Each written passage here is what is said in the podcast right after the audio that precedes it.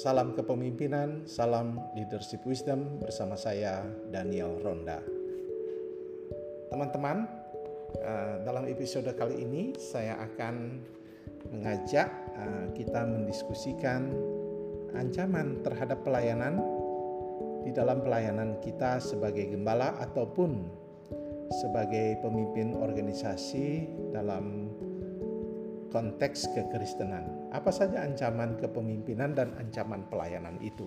Jadi tema kali ini berbicara tentang ancaman terhadap pelayanan itu sendiri.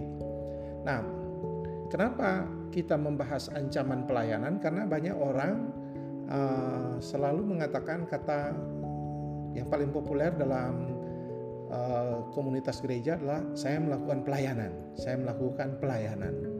Sehingga semua disebut pelayanan, tapi banyak yang tidak memahami apa itu pelayanan, karena kita mengatakan pelayanan itu sebagai sesuatu yang kita buat untuk pekerjaan Tuhan. Namun kalau kita melihat makna pelayanan, maka pelayanan itu sebenarnya berbicara tentang bagaimana kita memberikan waktu tenaga kita untuk Tuhan sebagai ungkapan syukur yang Tuhan sudah berikan dalam kehidupan kita, dan pelayanan itu adalah panggilan yang Tuhan berikan kepada kita. Kita meresponi panggilan Tuhan dalam bentuk kita mengabdi dalam pekerjaannya, baik secara full time maupun dalam pelayanan gereja yang kita lakukan. Jadi pelayanan sering menjadi kosa kata yang umum, dan khususnya dalam pelayanan kepemimpinan di dalam gereja sering kita mendengar orang mengatakan saya melayani. Namun hari ini tidak sedikit bahwa pelayanan itu dalam ancaman. Nah, di dalam kelas di mana saya mengajar, pada waktu saya mengajar di beberapa tahun lalu, saya mengajar kelas teologi of ministry, teologi pelayanan. Saya meminta mahasiswa saya menggambarkan apa yang menjadi ancaman terhadap pelayanan, dan ini yang mereka temukan. Yang pertama adalah ancaman materialisme. Nah, ini yang banyak terjadi dalam kehidupan seorang pelayan, gembala, dan pemimpin-pemimpin, dan juga orang-orang yang terlibat dalam pelayanan. Mereka terjatuh terhadap ancaman materialisme.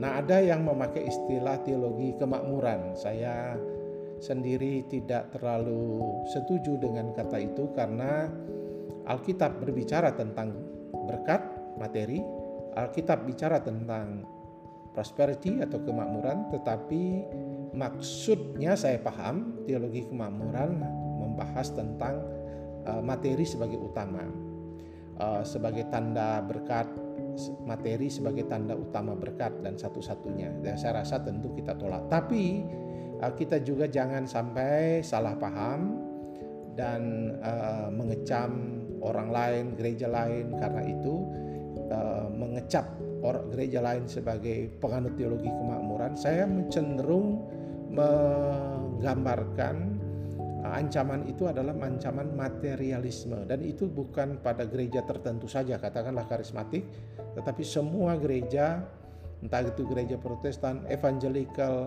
gereja-gereja mainline, gereja Injili, gereja karismatik Pentekostal, semua mendapat ancaman yang sama, yaitu materialisme. Apa itu materialisme?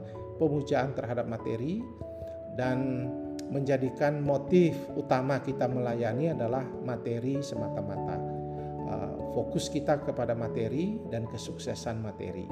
Nah, ini yang menjadi ancaman terbesar dalam pelayanan gereja modern dan perlu mendapat perhatian, karena seringkali banyak gereja, banyak juga para orang-orang yang terlibat dalam penelitian ataupun organisasi seringkali memuji gereja yang sukses, dan gereja yang secara materi pendetanya atau hamba Tuhannya mapan, sehingga orang-orang menjadi termotivasi untuk mengejar materi, untuk mendapatkan penghargaan atau kehormatan.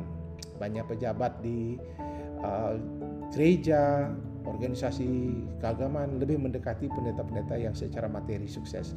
Dan itu yang menjadi ancaman dan menjadi bahaya dalam gereja. Materi sangat, kita tidak menolak materi, namun jangan sampai jatuh kepada materialisme sebagai pemujaan dan sebagai tujuan daripada pelayanan. Ancaman yang kedua yang menjadi ancaman dari pelayanan itu oleh mahasiswa saya, di mana gereja telah berubah menjadi ajang bisnis, ajang di mana gereja dikelola dengan konsep-konsep bisnis dan untuk mendapatkan keuntungan materi.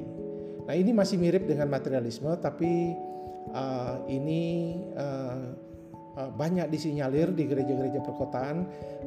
Banyak orang-orang awam yang menjadi pebisnis, pengusaha tertarik untuk membuka gereja untuk dikelola secara manajemen bisnis dengan tujuan mendapatkan keuntungan bisnis. Nah, ini yang perlu diperiksa motivasi. Kita tidak menuduh, tidak mendiskreditkan, kita tidak mengatakan ini salah, gereja A salah, gereja B palsu dan sebagainya. Kita tidak ikut-ikutan model seperti itu, namun ini menyangkut motivasi. Apakah kita sedang melakukan pelayanan dengan model bisnis? Nah, ini yang perlu disikapi. Ancaman yang ketiga adalah ancaman yang di mana banyak gembala tergoda menjadi politikus. Mereka setelah melayani, mereka sekarang ini dengan adanya sistem pemilihan langsung oleh rakyat, banyak gembala-gembala tertarik untuk menjadi anggota DPR, banyak tertarik menjadi calon bupati, calon gubernur dan sebagainya. Nah, bagi saya kita tidak, ada yang bertanya mungkin, apakah salah kalau seorang pendeta menjadi anggota DPR dan sebagainya? Buat saya, tentu seorang hamba Tuhan bisa terpanggil menjadi politikus dalam panggilan itu, tetapi saya rasa motivasi itu harus diperiksa sangat dalam. Apakah betul itu panggilan atau sebuah keinginan untuk menjadi kaya atau materi, mendapatkan kedudukan, power dan seterusnya? Itu sangat sulit sekali, apalagi mereka yang sudah lama dalam pelayanan. Perlu memeriksa terus hati kita dan godaan-godaan yang muncul, sehingga kita tidak tergoda menjadi politikus, tidak tergoda untuk menjadi orang-orang yang terjun dalam bidang hal itu, kecuali mungkin dari awal saudara sudah mulai tertarik ketika tamat STT kepada bidang-bidang politik. Silakan masuk di bidang itu, tapi ketika saudara sudah menjadi gembala, sudah menjadi orang yang terlibat dalam pelayanan begitu lama, saya rasa kita harus hati-hati dengan keinginan godaan untuk menjadi politikus. Jangan sampai saudara terjebak karena keinginan-keinginan yang tersembunyi dalam diri saudara. Dan ancaman yang berikutnya tentu ancaman-ancaman duniawi yang ada di sekitar kita, yang disebut dengan ancaman budaya populer, di mana digital, dunia melulur mata kita, melulur kedagingan kita, sehingga banyak hamba Tuhan jatuh ke dalam dosa seksual, dosa materialisme, dosa keuangan, intrik-intrik dalam power, kekuasaan, jabatan dan seterusnya. Sehingga gereja seringkali menjadi ajang di mana merebut kekuasaan dan seterusnya. Jadi kita harus hati-hati terhadap godaan-godaan kedagingan yang ada muncul di sekitar kita. Nah, kalau itu menjadi ancaman-ancaman dari pelayanan ini, maka bagaimana kita mengatasi ancaman-ancaman ini, menghadapi tantangan pelayanan ini yang baru ini di dunia yang begitu luar biasa, banyak sekali godaannya.